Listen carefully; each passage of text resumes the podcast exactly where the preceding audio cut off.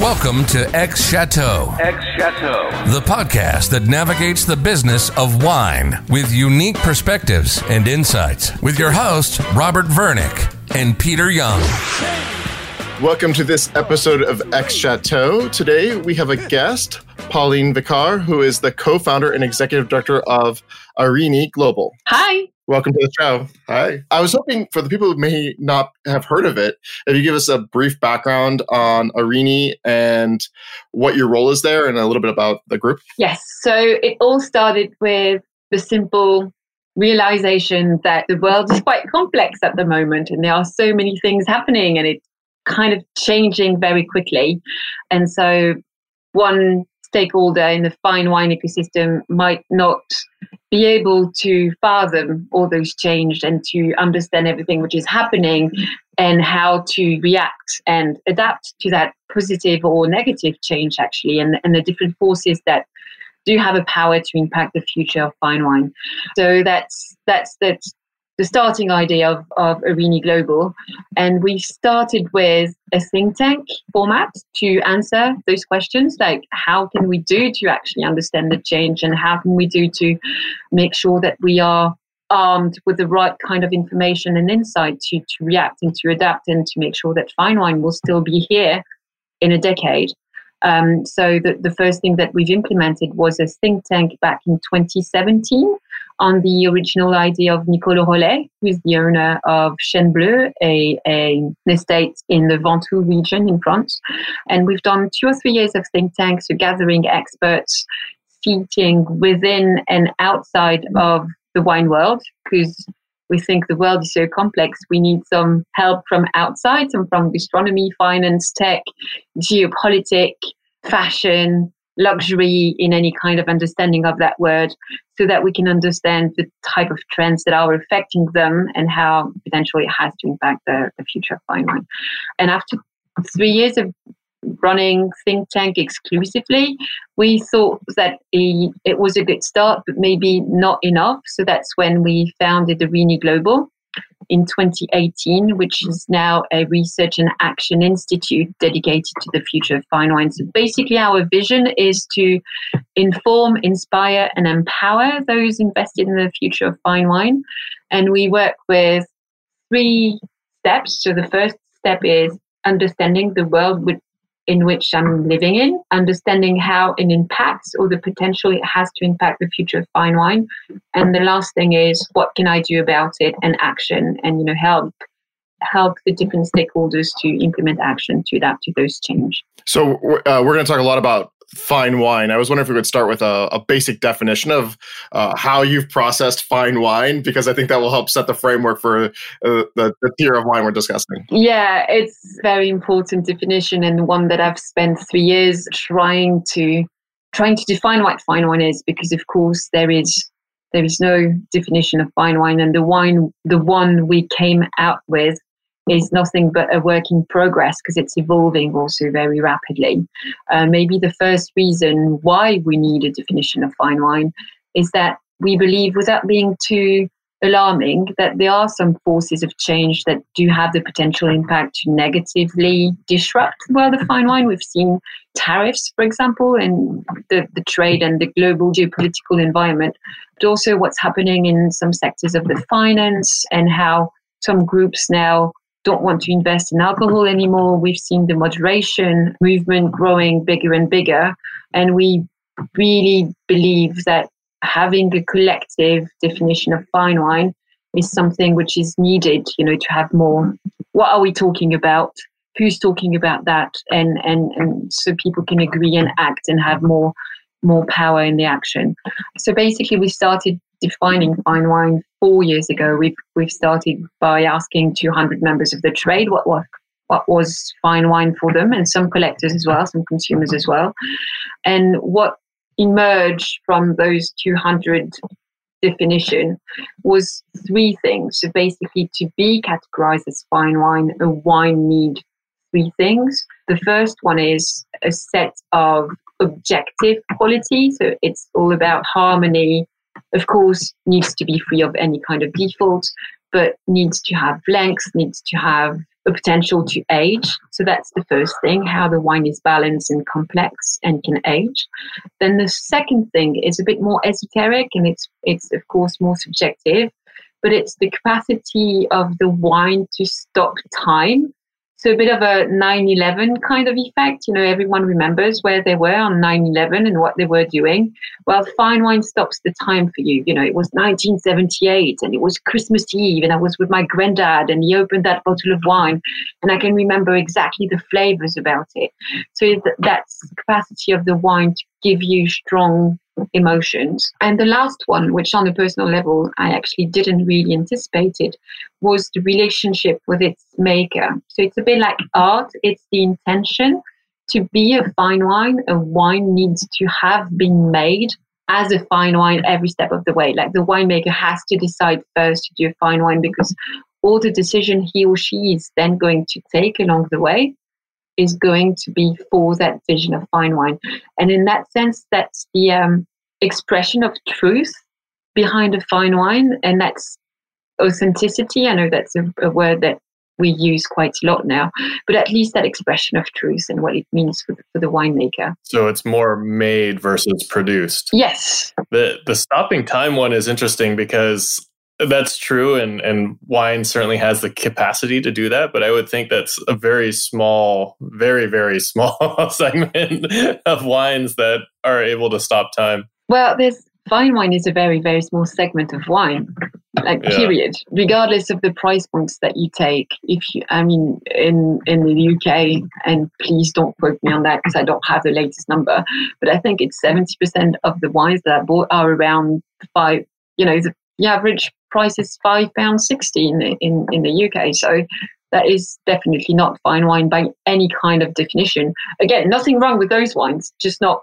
you know not fine and so we try to put all those three dimension into one written definition.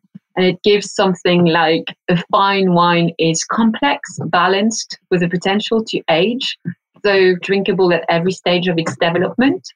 A wine that provokes emotions and wonders to the one drinking it, while reflecting the expression of truth intended by its maker and which is sustainably produced. And that last part on sustainability is the latest addition that we've added to the definition of fine wine last year, because that was, you know, collective agreement that there needs to be, you know, an element of sustainability that fine wine can't just be mass markedly produced with no interest on the environment and the people making the wine. That makes sense. Yeah, that realization that it's an agricultural product and it has to not destroy where it's coming from. Yes. I'm curious, you you didn't I was expecting you to go into like a price segmentation. You didn't mention price at all. Is that a factor or could could there be less affordable wines that still resonate in fine wine or sorry less expensive wines that still hit that that definition so we didn't talk about prices because first prices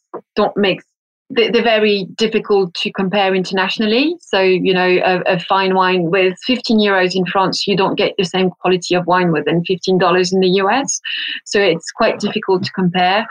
Then, because again, fine wine is very difficult. I mean, if you take that definition, a wine that can gives you emotion can have a variety of price. And also, but if you also take the part of the definition that says that the fine wine needs to have the capacity to age, then it, it narrows the bracket again.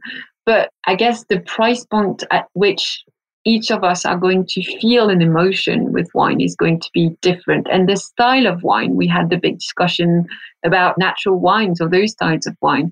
And if they do, and if they are free from default, if they have the capacity to age, if they give you emotion, and if they have been made as the best expression possible by the maker, then by of course this, I don't know, $25 natural wine is a fine wine, at least within that definition. And for the study, when we do study or when we have to ask collectors or consumers or when we have to compare regions when we have to go back to price we have a segmentation for price as well. And and the latest i mean the, the definition that we took for the study that we are going to talk about we we we had to have a price point because we needed to compare apples and oranges. So we usually start at 30 euros ex cellar. So again, you have to convert that in your market. And it's not retail price, it's not restaurant price, it's the price at which it leaves the estate with a commercial price, not the B2C price and not a B2B price. So we've got that 30 to 150 first bracket, that 150 to 450 euros ex cellar, and of course without any taxes, and, and 450 plus. And basically that was that was a price based on the negociant price in Bordeaux. So what it makes sense for that Place de Bordeaux in terms of in terms of price point. And so, uh, what are some of the deliverables of the think tank or, or institute for for the people that are funding it? Essentially, like what are what are some of the main outputs that the group makes? Yeah. Well, I guess what you can find joining Areni and joining us are discussion platform first, conversation platforms with your peer and your peers. Sorry. So having the possibility to think with people of a high caliber and high expertise and people that complete your thinking in a way. So one of my main job is really to work on that curation of experts. So they can be people from the same part of the trade than you. They can be winemakers or retailers but from different countries so that you can share good best practices. They can, they can also be experts from up or down the line of the supply chain. So they can be, we work with journalists, winemakers, distributors, suppliers, songs, so you can understand the impact that one mm-hmm. decision that you mm-hmm. take can have further down the line. So that's the first thing. Really have the possibility to stop what you're doing and take two or three hours to come to an online roundtable or a physical roundtable when we can organize them and discuss about a question that is key to the future of fine wine. And then we publish quite a lot, either white papers, reports, because we do classic research as well when we're going to explore quite deeply on a topic. And then we publish reports and white paper about that. And then throughout the year, we've got loads of articles that we published and like smaller events that are, you know, accessible to everyone. We've got a panel every month. We've done you know, October was about the future of education. September was about how is the wine trade pre- prepping for the last quarter of 2020 and how to finish strong. We're going to explore the notion of in this together next month and what it means to work in a collective in, in the fine wine world. So all of all of that, I guess. Uh, I hope that answers your question. Yeah, one of the white papers you put out talked a lot about the fine wine consumer Uh, I was wondering if we could dig a little more into that. What are some of the unique attributes of the fine wine consumer versus like the average wine consumer? Well, again, so in in that study, you will have to refer back to the price tier system that I that just explained. So that will just refer to those those wines in particular, and maybe the context of the study. So that's a study that we've launched with Mestre who is one of those negociants in the in the Place de Bordeaux, and also had the same realization than us that the world was changing really fast. So we needed more information to understand the consumer. And basically, what we thought, so how we worked, and that's a study that we do every year. So I'm currently doing the 2020 version of that study because for us, it's also how to see the, the evolution of the fine wine consumer and how, so we ask a lot of collectors around the world and we interview them. And basically, my take from last year was that fine wine consumers are same, same, but different than I, I'd say every wine consumers now in the way that they are unique. They want to be considered as human being being unique. They want to be treated as a, on a one to one relationship. They really want to be considered for their individuality. They are very, very curious. So the time where you could sell anything to any rich people because your wine was the most expensive in the planet and you were dealing with people that had nothing that had no clue with what you were selling is over like all over the world they are super super curious but they are also super super well educated they know the price by heart of any vintage of Bordeaux. Uh, they know the trading price of that. Uh, they know the scores if they are interested by scores they will know the tasting notes more than a master of wine student that they're really really into the information in how they differ with a normal wine consumer is they are also international. Like we're talking about the super wealthy there, the people that can afford the 450 plus bottles. So that, that's not a large crowd around the world. And they are very international. They are originally from a country, but they have houses all around the world. They travel a lot. But They are among those who are still traveling even in lockdown because they have the means to do so. They are very demanding. Again, I think that's a trend that we can see from every wine consumer, but they are very demanding. They're very happy to pay the highest price, but they have to have a certain level of service. They are super loyal. That was an interesting finding. They are not loyal to the wine, but they are loyal to their merchants and to the people they buy wine from. Because trust is super important for them because, of course, they've got a lot of money to spend, but they don't want to spend it with uh, just anyone. And they I mean, some of the consumers we're talking to, they they have been dealing with the same wine merchant for 20 years. It's the wine merchant that got them into wine, and they are still the wine merchant. They are, you know, spending thousands of pounds or euros or dollars every year. So they're very, very loyal to to their wine merchants. They have several. They have a, a mix and match depending on their interest. They're super loyal if if you're not messing up that relationship with them. Very price aware, as I was saying. They know again, they could be master of wine student when it comes to that because they, they really know their stuff.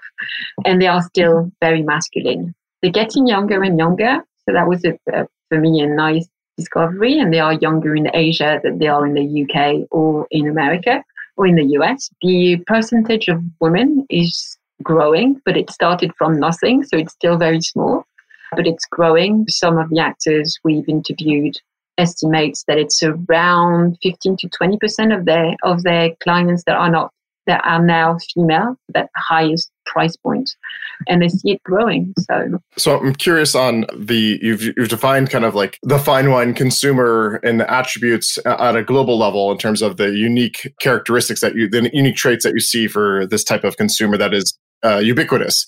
I'm curious though it, is that become dialed in or changed on a per region or country level? Like, do you do you see slightly different attributes that if you wouldn't build a, a, profile by region or by country, that you would build it slightly differently? Well, we we've tried to do that, and we've tried to think how those profiles could could be associated with region depending on the insights that we had.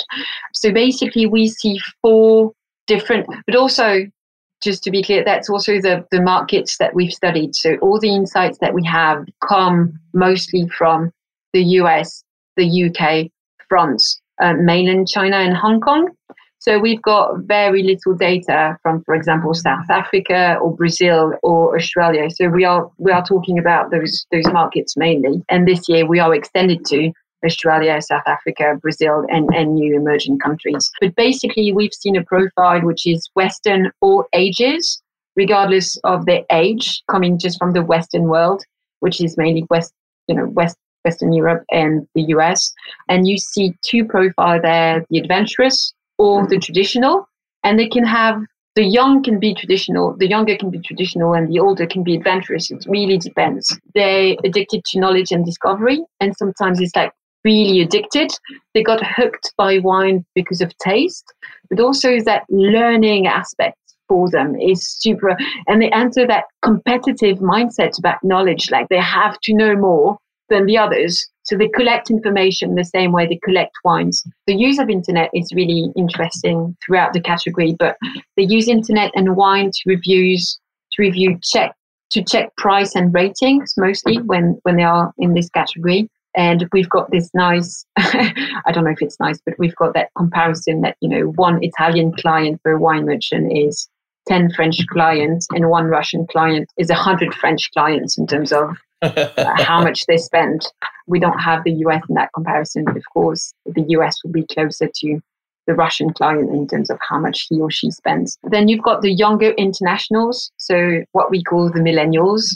And when it comes to that segmentation of age and this level of wealth, it seems that there's no region regionality. I mean that millennial wealthy millennials share the same profile regardless of where they are when it comes to fine wine. They source wines everywhere around the world. So when that they've got a flat in New York, a flat in Paris, and a flat in Bangkok. And depending on where they are going to be, they have wine merchants in different regions and they will have their wine delivered where they are going to spend their holidays. They are super curious in terms of regions and style. For example, what's interesting is they choose the restaurants depending on the sommelier. Well, at least that was pre-COVID, but they would follow sommeliers on Instagram, and and depending on you know how they establish links with those sommeliers, they would go then to the restaurant because they want to meet the person that curates nice photos on the Instagram feed. And they use internet to learn really they are going to extract information from the internet. They're also very curious in what they buy. And that's where you are going to find the natural Jura lovers that are going to buy Domaine du Miroir for $300 a bottle. And some of our the clients that we've interviewed, they, they would fly back to Thailand just to make sure that those six bottles of Domaine du Miroir from the Jura region are in pristine quality when when they arrive in Thailand. That's that's quite funny to see. then you've got in Asia, we've got a profile for Hong Kong and a profile for mainland China. In Hong Kong, so far, they buy to possess because they can. They buy only through friends, and again, the way they establish trust is by those personal relationship and personal links with people. They're not really interested in vineyards and soils but really the famous history or the firm, the famous personalities that are linked to the wine. If Napoleon visited your estate, all those kind of information. So you know, don't talk vineyards and swords to them because they're not that interested compared to other people.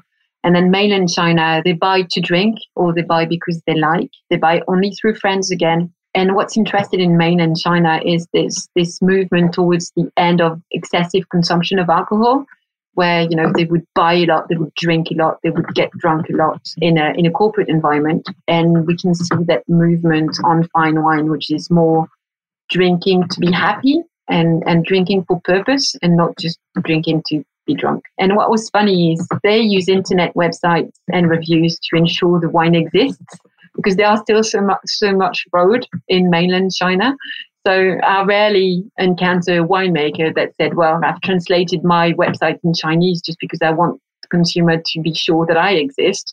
But it's actually a real asset for um, Chinese consumer that to make sure that it's a real wine, not made by counterfeiters from anywhere around the world. Does that make sense? I'm quite curious, Peter. Does that make sense to what you have and, and the type of, of segmentation that you've seen in, in, in your study and in the book that you've just wrote? Yeah, very, very similar for sure. I think I think they're right along the same paths.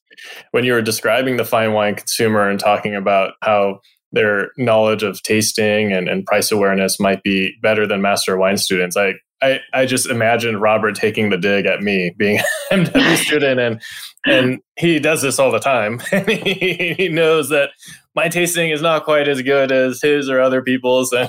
so yeah, and I'm not even talking about and the ability to recognize the wine blind. It's just about I'm from Burgundy myself, and I tend to not say that too much around fine wine consumers because then they are going to talk to me about wines that I've never tasted, will probably never be able to afford on, on my own, and and it just so they know they know so much about about wine, and of course they've got a lot of wine lovers traditional wine lovers have been buying wine for you know 25 to 30 right. years. So they also accessed those wines when they were not that expensive. Mm-hmm. so of course they've got a huge benchmark and they really know the classics. Yeah. And the the loyalty to merchants one of the things that i was thinking about when you said that was i wonder if that shifts a little bit when some businesses or some wineries have more of a direct to consumer model.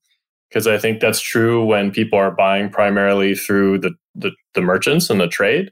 But there's also some level of loyalty, I think, when you're buying direct to consumer that may also exist. So that's an interesting question to put in context and geography mm-hmm. because, I mean, if we want to talk about the regions that produce fine wine and what the fine wine consumers are buying, it's still very classic. Mm-hmm. Bordeaux is still 70% of the conversation. It was 95 15 years ago, so it's changing. But they're selling the same amount of wine. It's just they've got more, more variety more now. But, you know, 15 years ago, fine wine was just Bordeaux and a couple of Burgundy. Now there's Bordeaux, Burgundy, and, you know, some some more. But the recent winner of the fine wine diverse being more and more diverse is well, Bordeaux is still very much present, Burgundy, of course, and then you've got Italy and Champagne. Mm-hmm. And when you look at those regions, they don't sell direct that much. Right. They're still very much based on a traditional routes to market. And what surprised me every time is the very small amount of insights that I get on California. People have tried the Californian iconic wines, like most collectors. They've tasted the Harlans of the world, the Screaming Eagle a bit, or maybe more of the recent wines. They've tasted it, but they don't buy so mm-hmm. much of them. They will, you know, have a case of auto. But I think that's where you see really the two different models of fine wine in Europe and fine wine in the US because mm-hmm. I can't really tell you that based on the insight that we have, direct buying is growing because for those fine wines, the, the, the routes to market are very much similar to what they were before. They buy more online and they've been buying more online during lockdown and during the different phases of quarantine. They go to estates, like they go, they visit Bordeaux, they visit the wine regions, but they still buy buying through the, the wine merchants. And not, not to say that California is, doesn't have a space on the fine wine world, because it certainly has, but the impact it has internationally outside of California I think it's very much different to what you find in California, which is, and that no, absolutely. The, the business models are, are, are really different. And how how how many you know how much of the fine wine from California are drunk and sold within California? It's a huge percentage. Right. So we've got right or within the U.S. more broadly. Yeah. Oh, we, within the U.S., but even just in in in Mm-hmm. California. And to that extent, we'll see. And again, the very international fine wine of California, and more and more of them are going through the Place de Bordeaux because they, you know, they want to get mm-hmm. out of that only B2C right. model and they, they choose the routes, which is very similar to the fine wine from Europe. Right. So when we were interviewing in one of our early episodes uh, a fine wine merchant in New York City, they were talking about, you know, essentially the, the top tier wines, they, they were, you know, they're, they're like the banker wines, that, like the wines that you're always going to buy no matter what, regardless of price, even if those prices go up.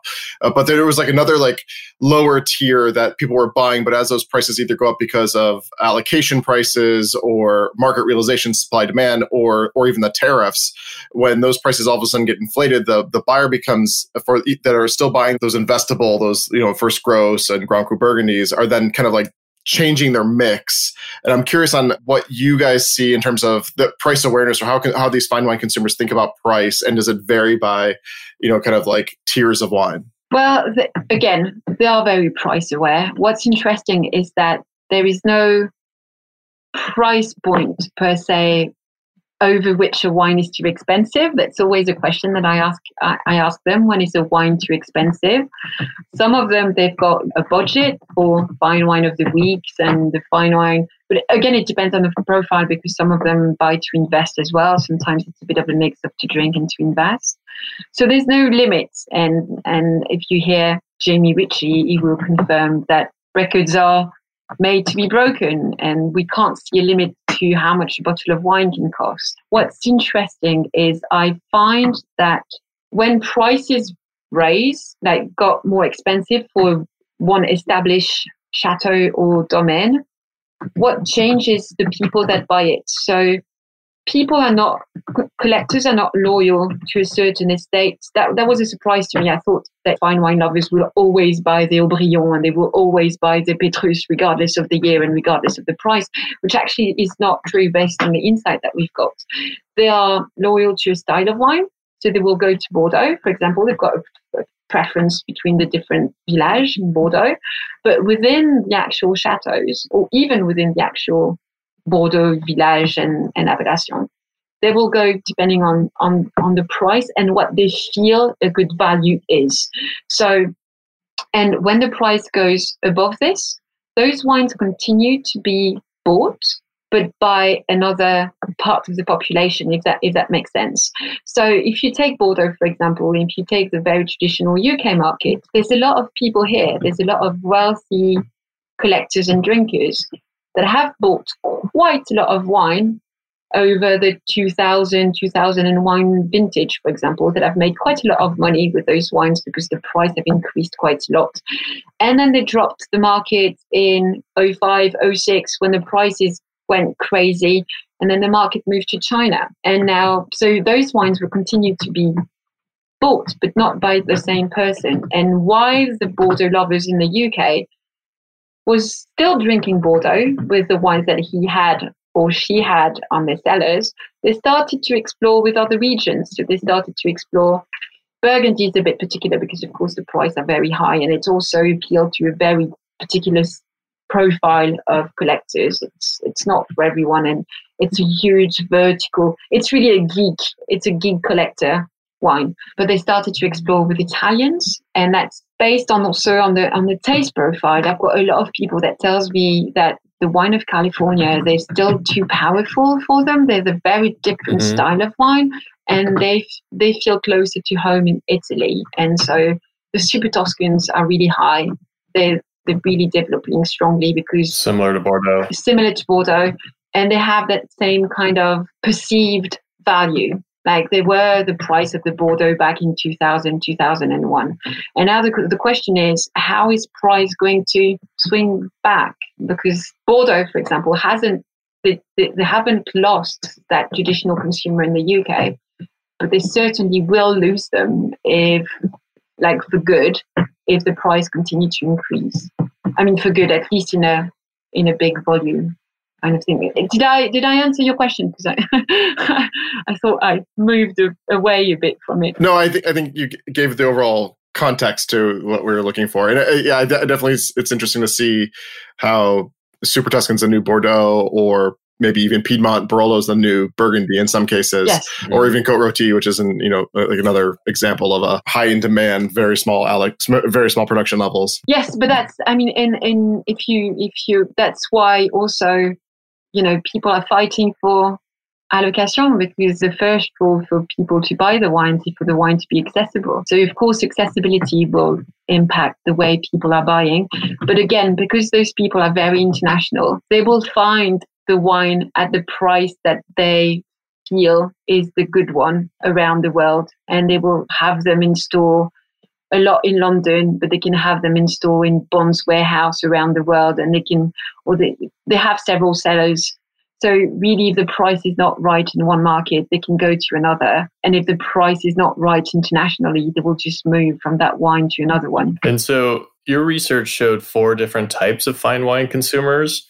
Could you tell us about those categories? Yeah. So again, we thought that maybe some of the traditional segmentation of consumers couldn't really work when you were in that type of high level price. But I guess they, they, they're still quite logical. Uh, the first one is the passionate. And based on what we hear from the trade, it's actually those, those four profile is the, the quite even in terms of how much they represent of their of their client base. So the first one is the passionate, and again, I've talked a bit about him. I'm going to say him because again, it's predominantly male, but he's addicted to knowledge. So he's a wine geek. He will go to a lot of wine tastings. He wants to meet the master of wine and the people that know that know wines. Mentorship is really important for him because he wants to be better in, in knowing. So he finds mentorship either from master of wine or people in the industry that he considers as knowledgeable, but also from his peers. And that's why you've got, you know, the wine clubs and, and people putting together that group of collectors that they drink together so that they can they can build up knowledge. Of course, he knows the price really, really well. And he dedicates a lot of his time. I've got some consumers that dedicate they've got Excel spreadsheets that you know any kind of wine merchant would love to have like they're so elaborated all those spreadsheets to you know to manage the cellars to gather all the information that they get everywhere to compare prices on different websites and they consolidate that in huge database for, for their wine. It's quite it's quite interesting to see. Then you've got um, the status seekers. So their main motivation is, you know, to buy the label and to belong to a group just by buying that product and they need the wines needs to be recognized by key influencers and that notion of influencers in, is interested to to follow because since Robert Parker is not here anymore, that word, you know, really is is every community of wine lovers will will, will have his influencers. So they can be traditional journalists, but they can be star somms, or they can be even celebrities that people follow. So what what kind of personality endorse the wine is quite important for them as well historical figures or whatever. Then you've got the collector drinkers. They buy and they sell wine. So one of their motivation is actually to make money on the wines. Most of them to make money so they can buy more wine. I've, I've, I've met very little collectors that were just motivated by the pure amount of money because they don't they don't really need money. What they like is the game.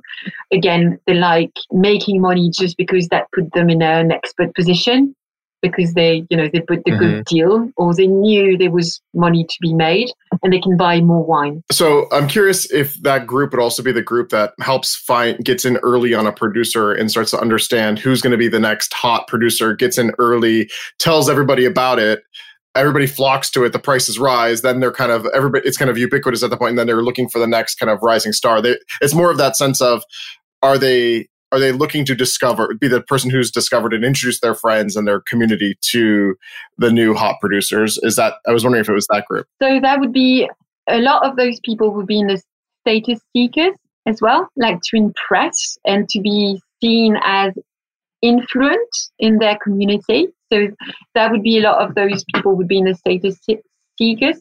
Collector drinkers they would collect information mostly on vintage for Bordeaux, on producers for Burgundy, but their main motivation, there's always, it's difficult sometimes to take people buy to impress if it's to buy to make money, but mostly the one that we see in traditional market anyway, there it's really like because I know so much, I've got the knowledge to see that this vintage is underpriced compared to quality.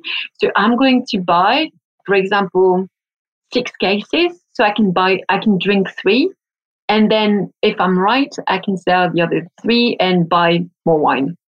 So it's it's really more on this, and then the status seekers will be like, yeah, I found it before everyone else, and I want everybody to know that I find it, and, and I'm that kind of trendsetter. And the last one, which is funny at least for me, because that that's a category that I tend to forget, but it's just the affluent people that are rich and they buy fine wine, just like you and me would buy a 30 euro bottle of wine, well, they just spent 150 or 200 euros, so maybe $300 in, in US price, just because, like, they've got the money. They don't want to be bothered with 10 pound wine. They want to drink the best. Yeah. Yeah. Or it's just, or it's just like where they shop mm-hmm. they are they've got access to those wines and they might not even i'm not going to say they might not even know that there's four pounds prosecco in lidl because they might know.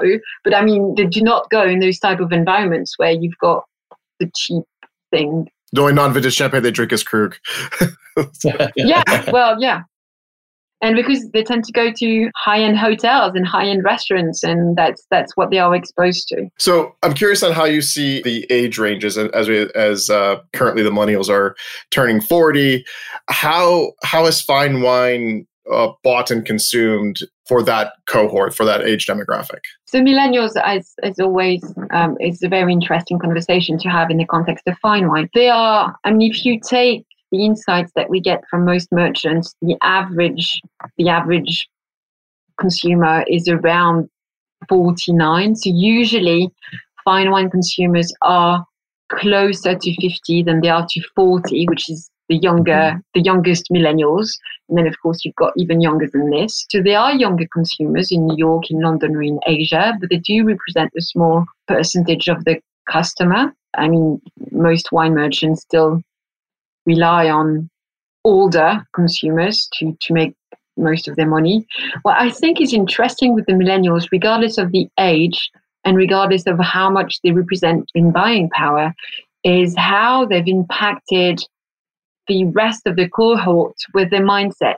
So, what I like about millennial is that millennial mindset and all the attributes that you normally associate with millennials, like they want to be uh, considered as individual they are super demanding. They are super aware. Like they don't like BS uh, because they can cut through the noise. Well, they are quite aware of sustainability and what's happening in the world, all of that.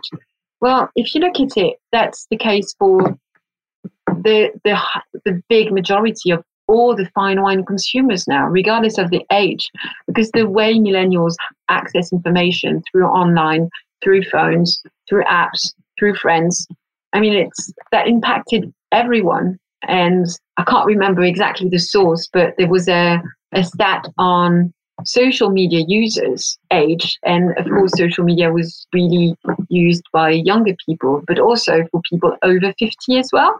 So i mean that that mindset and that behavior is kind of all across age group now, which makes traditional segmentation by age slightly irrelevant now when it comes to that. But what I mean, a lot of times I consider the a lot of the wine industry be, to be somewhat antiquated in its communication strategies, and I'm curious on um, for the fine wines if the estates and the domains uh, and the chateaus are changing how they communicate with that group because that group wants to maybe uh, processes information in a different way or is more connected or wants that individuality where they will actually want someone to directly connect with them. I'm curious if, if, if that has changed, if the communication strategy has changed for that cohort. So this, the study that we referred to, of course, we ask consumers, so we don't ask wineries, but we can we can walk backwards and, and, and look at what we hear from wineries on other on other type of platforms. For sure, people are thinking about the millennials, but either because they are thinking about millennials or because of COVID and, and everything that happened in the, in the last six to seven months, wineries have changed a lot the way they engage with consumers. Some were quite gradual and talking about the ones that I know best, which is the French wine. What's funny to see is usually it's when people had external people, like non French people, coming on their marketing board that they've moved quicker. Maybe having people that have seen other industries than wine or other countries than France that have started to implement that. So, of course, people believe in digital. I mean, even fine wine, very classic, they've, they've invested in digital in different ways of engaging with the consumers. But they I mean, coming with Bordeaux, for example, and I know it's quite different for California, and that's still the, one of the biggest problem for fine wine is accessibility. I mean, you can discuss and talk online as much as you want, but depending on where you're based, you might not be able to access the wine because just you know having the wine sent to your countries or depending on uh, tax and regulation, that might change a lot. So people talk more, but they are limited by the fact that they can't sell direct worldwide or that, you know, depending on different markets, the route to the wine might be complicated. So, for example, one of the things that we've seen during COVID is that all those fine wines wineries starting the wine concierge. So, uh, the first service is wherever you are based, we are going to tell you where to go to buy our wine because just that is is quite a big it's difficult for people to access i mean you can engage with a Côte Rôtie domain and you have no idea how to find them in your country or in your market i thought robert was just positioning for more instagram lives for for his uh, wine terroir blog. Yeah i mean they've been they've been successful. And i mean again we've just started interviewing people for the 2020 study. And of course we asked them about what covid changed for them. And for sure that exposure to wine online. But again, the fine wine consumers are super educated and they've got the means and to have access to information to travel to the region or to go to wine dinners and talk to some. In your research, you you map out some of the what I think you called fundamental influences that drive fine wine purchase. Could you explain those to us, please? Well, the the starting point was there's a big discussion is fine wine the same as luxury wine what is fine wine connected to is fine wine connected to art robert you mentioned an agricultural product some people will really disagree with that and will tell you that fine wine is a cultural product and you know i've got a group of fine wine producers in france that petition for wine being associated to the Ministry of Culture and not the Ministry of Agriculture because they see fine wine as an art product. Is fine wine a craft? Is fine wine luxury?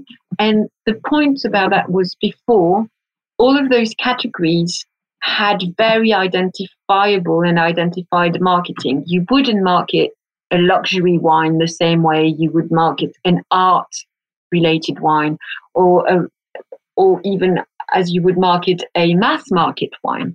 But now it was just that realization that if you look at how at languages and reference and image that are associated to promote wine and to talk about wine, it's kind of blurry now because luxury is have been the rules and the borders of, of luxury have been changed by mass market or masstige market and now you see wines that are selling for 20 pounds or euros or dollars that are using the codes of a of a more expensive product. You see um, art that was really reserved to a minimum amount of wineries using art and that kind of know, fine wine is an art kind of language, which is now used at the same time that they're using the craft argument. So that was just, again, we evolving in a very blurry environment when it comes to positioning a wine on the market. Definitely. How do consumers generally hear about fine wines? Well, the first reason that they always mention is family consumption. So, you know, the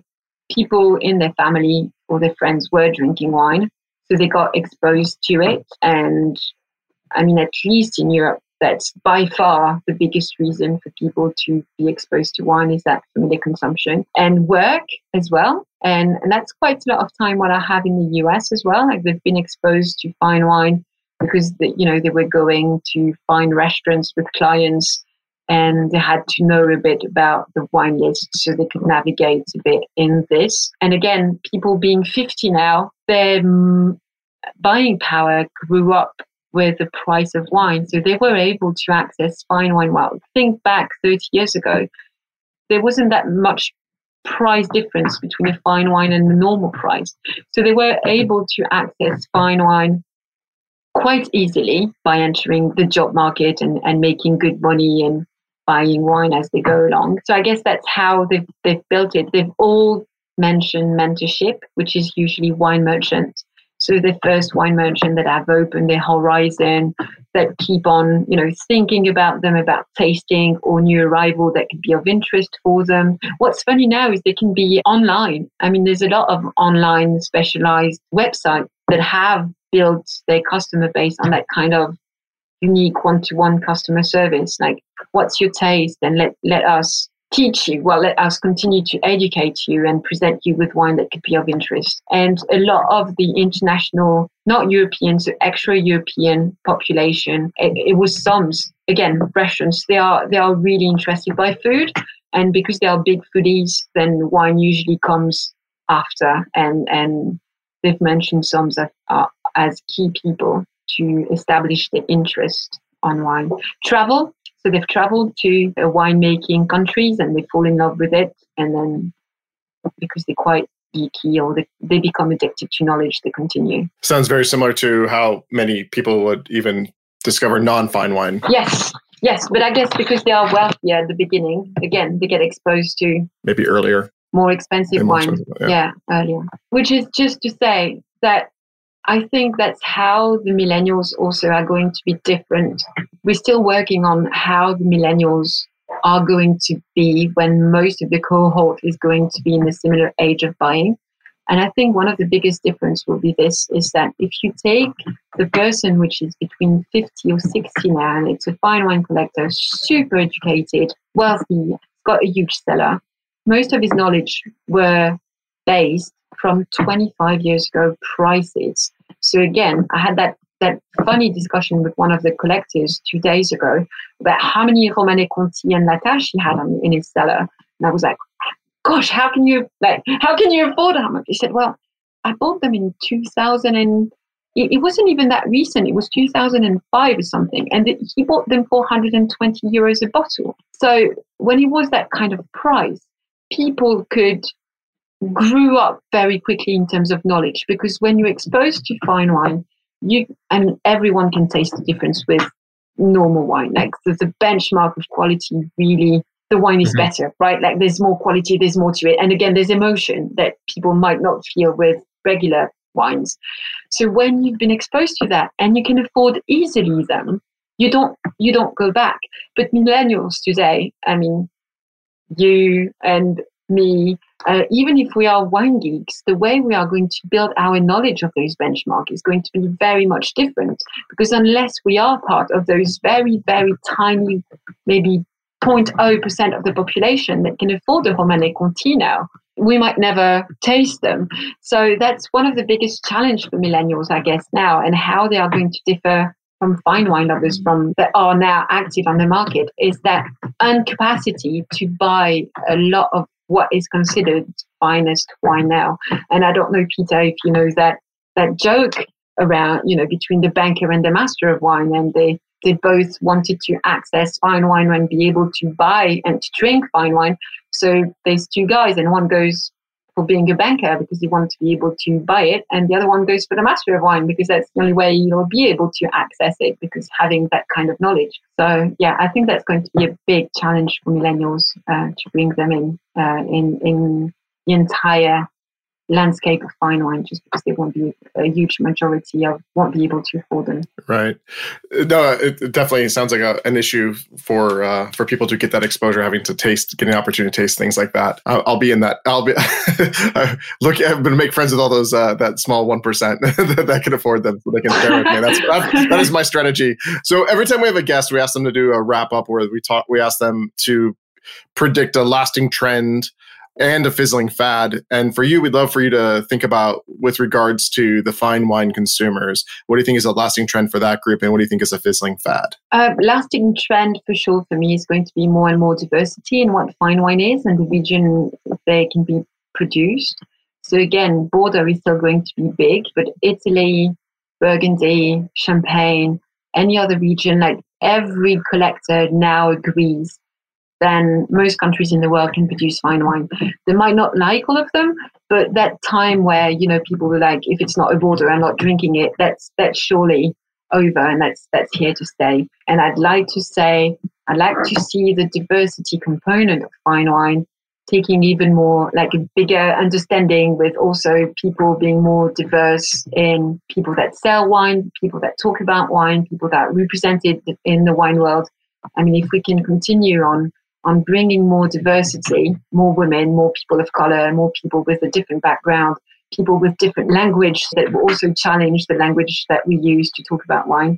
I think that that can be a lasting trend uh, that would also help bringing more millennials and younger consumers into the world of wine. Over the last few months, we've seen even the finest wine going online with Instagram Live, with webinars, with all of this uh, because of course people can't travel. And I don't think that's going to be a fizzling fad. I don't think that trend is going to go away entirely.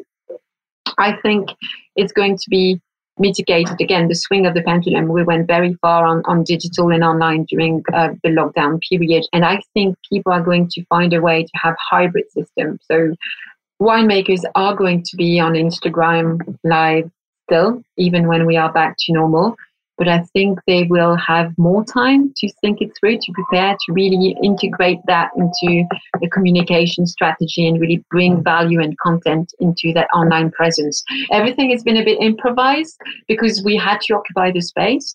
And maybe one of the trends which is might go away is that let's get rid of all the middlemen because people understand more and more what I've seen in the last six months is people revisiting the value of the middleman.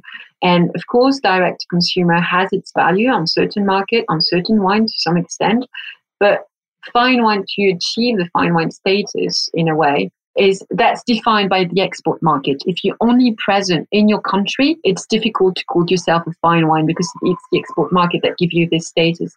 And if you want to be present in the export market, you have to have middleman. You can't go direct everywhere. So I think with all that noise online that was created at the last six months, people are going to curate better the middleman they are working with, and they are going to curate better the, the content that they put out there, really in order to create value and to differentiate themselves from each other.